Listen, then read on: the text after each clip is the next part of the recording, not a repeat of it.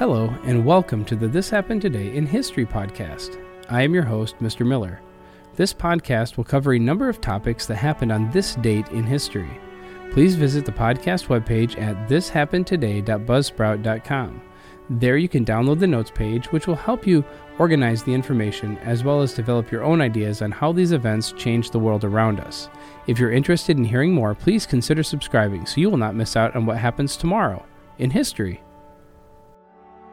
Today is May 17th. On May 17th, 1875, history was made and the very first Kentucky Derby race was run. In front of a crowd of approximately 10,000 fans, 15 three year old thoroughbreds raced for a one and a half miles on a fast track at Churchill Downs in Louisville, Kentucky. A chestnut thoroughbred named Aristides won the race, finishing in just over 2 minutes and 37 seconds. Aristides was ridden by a jockey, Oliver Lewis, who was the only 19 years old at the time and would never race in the Kentucky Derby again. Lewis traded in his saddle and crop for a career in training and bookmaking. Aristides was the first Kentucky Derby winner, earning a purse of just 80 or $2,850. And in 1946, an impending railroad strike led to the front page of the Nashville Banner. President Harry S. Truman summoned both sides of the labor dispute to the White House in a last ditch effort to sidetrack the nationwide railroad strike set out for the next day. Truman had said that he would seize the railroads if necessary to keep 250,000 engineers and trainmen on the job. He had hoped it wouldn't come to that, but it did. Later that day, Truman seized control of the nation's railroads, delaying but not preventing the strike. The railroad dispute was just part of a series of massive post war labor strikes that took place in the United States from 1945 to 1946. Other strikes involved 750,000 U- steel workers, 225,000 United Auto Workers, and 340,000 coal miners.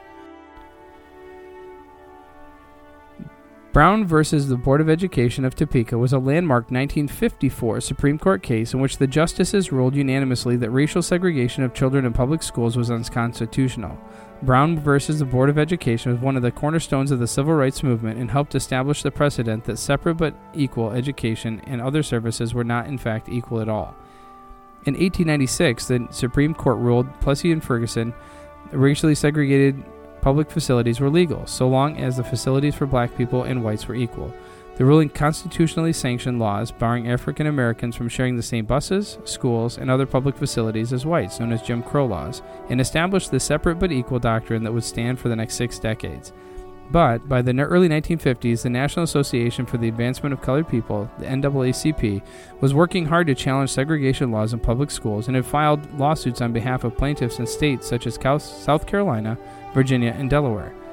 In the case that would become most famous, a plaintiff named Oliver Brown filed a class action suit against the Board of Education of Topeka, Kansas in 1951 after his daughter, Linda Brown, was denied entrance to Topeka's all white elementary schools.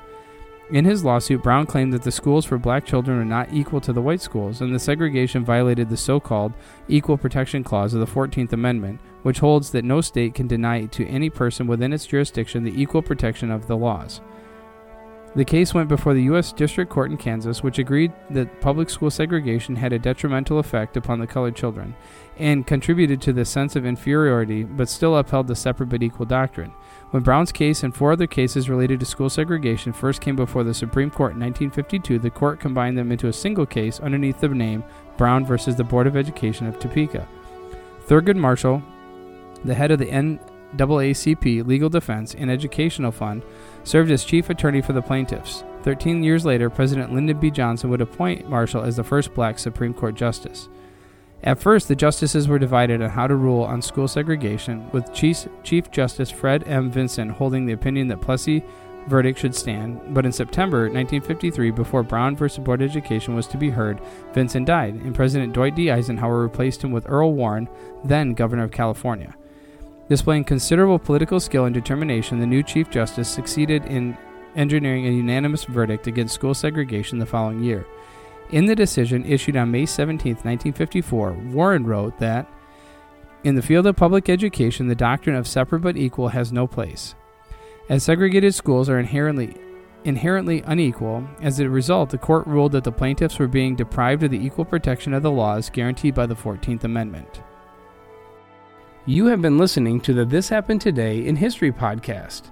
I thank you for listening and I hope that you have enjoyed learning about historical events from the past.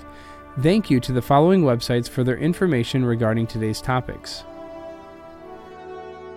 thepeoplehistory.com, the first Kentucky Derby at kentuckyderby.com, railroads seized by Truman at mainstreet-nashville.com, and Brown versus Board of Education at history.com.